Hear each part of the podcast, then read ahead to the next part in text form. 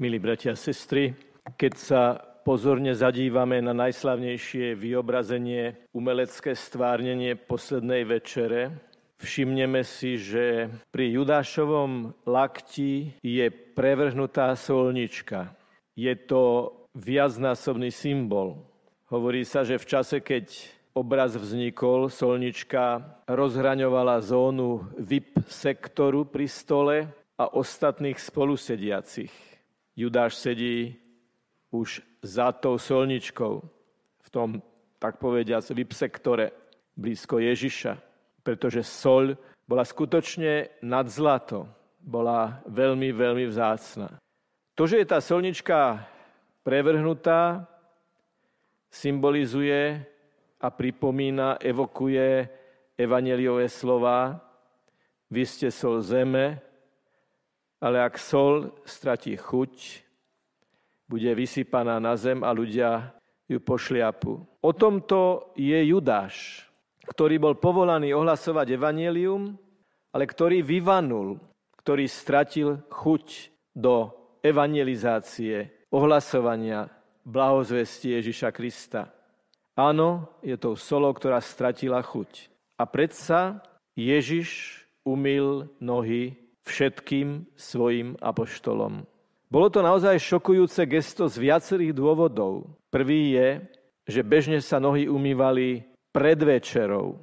Najprv sa umili nohy a potom umytí začali obrady veľkonočnej večere. Nie je náhodou, že Ježiš premiestňuje umývanie nôh z predvečere do jej kontextu, do jej súvislosti. Pretože je veľmi hlboká súvislosť a prepojenie medzi lámaním chleba a umývaním nôh. Lámanie chleba, lámanie seba zo strany Ježiša je služba lásky, že sa Ježiš úplne dáva. A bude úlohou jeho apoštolov, bude úlohou evangelistov, bude úlohou jeho učeníkov tento chlieb lámať v celých dejinách. Ale aby bolo jasné, že tí, čo lámu chleba, majú byť mužmi služby v duchu Ježiša Krista, ešte predtým, ako Ježiš ustanoví Eucharistiu, urobi gesto, ktoré naznačuje jeden z neodmysliteľných rozmerov Eucharistie a to je slúžiaca láska.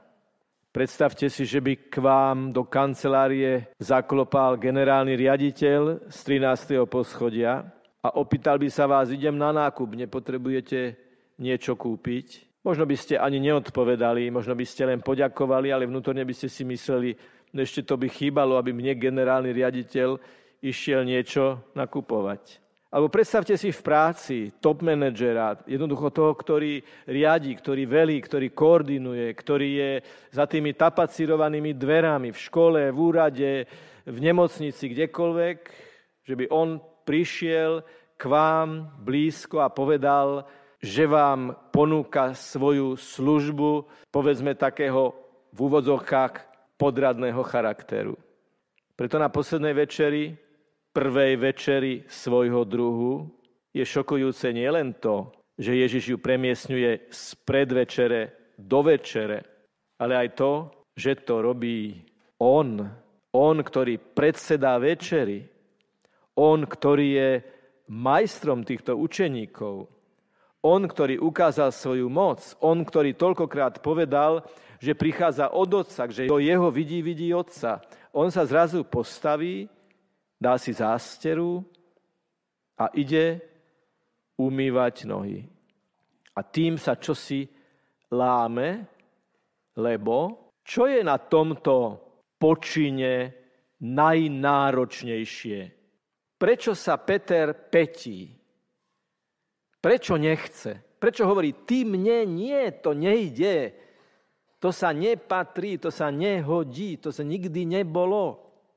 Lebo tušil, a tušil správne, že ak toto robí jeho majster, tak to bude musieť robiť aj on.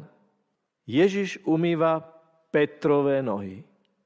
Tie nohy, ktoré s ním chodili, keď učil, Tie nohy, ktoré zutekali spod kríža, tie nohy, ktoré utekali k prázdnemu hrobu, ktoré skočili do vody, keď Ján Petra upozornil, že Ježiš je na brehu, tie nohy, ktoré budú priklincované hore na kríž, pretože sa Peter necítil byť hodný, aby bol ukrižovaný ako jeho majster. Je tam únik, je tam nadšenie, je tam napätie, je tam očakávanie a je tam obeta v týchto pohyboch Petrových nôh. Boli sme pred niekoľkými týždňami na duchovných cvičeniach my biskupy a cvičeniach mal pán profesor Trstenský, ktorého aký ste poznáte z televízie Lux. A bolo veľmi zaujímavé počúvať, ako sa chápali nohy v Ježišovej dobe. Že to bola tá najznečistenejšia časť ľudského tela. Tie nohy kráčali v prachu. A v tom prachu bolo všetko, čo ľudia alebo zvieratá vypustia, keď idú po ceste boli doráňané kameňmi a kmeňmi a koreňmi, boli unavené, mnohokrát e, zničené, dopraskané. Dotknúť sa nôh a umývať nohy znamenalo umývať tú časť ľudského tela, ktorá je symbolom kontaktu človeka so zemou a možno aj jeho závislosti od zeme a od všetkého, čo zem, matéria, hmota reprezentuje. Preto umývať nohy okrem iného môže symbolizovať aj oslobodenie od závislosti na hmote.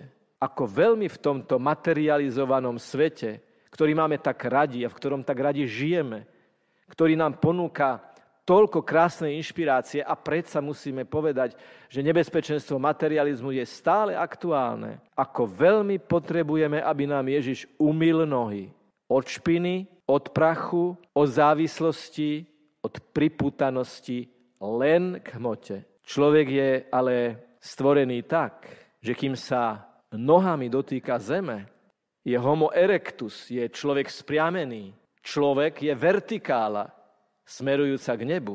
Isté aj preto Peter hovorí, umí mi nohy, osloboď ma a umí mi aj hlavu, aby bola čistá pre nebo, aby bola čistá pre dotyk s Bohom aby to, čo hlava predstavuje, a on raz bude hlavou církvy, aby bola preniknutá Božím duchom. Bratia a sestry, za chvíľu tu, v tomto chráme, na tento veľkonočný alebo zelený štvrtok roku 2022 sa znovu odohrá neopakovateľná scéna umývania nôh.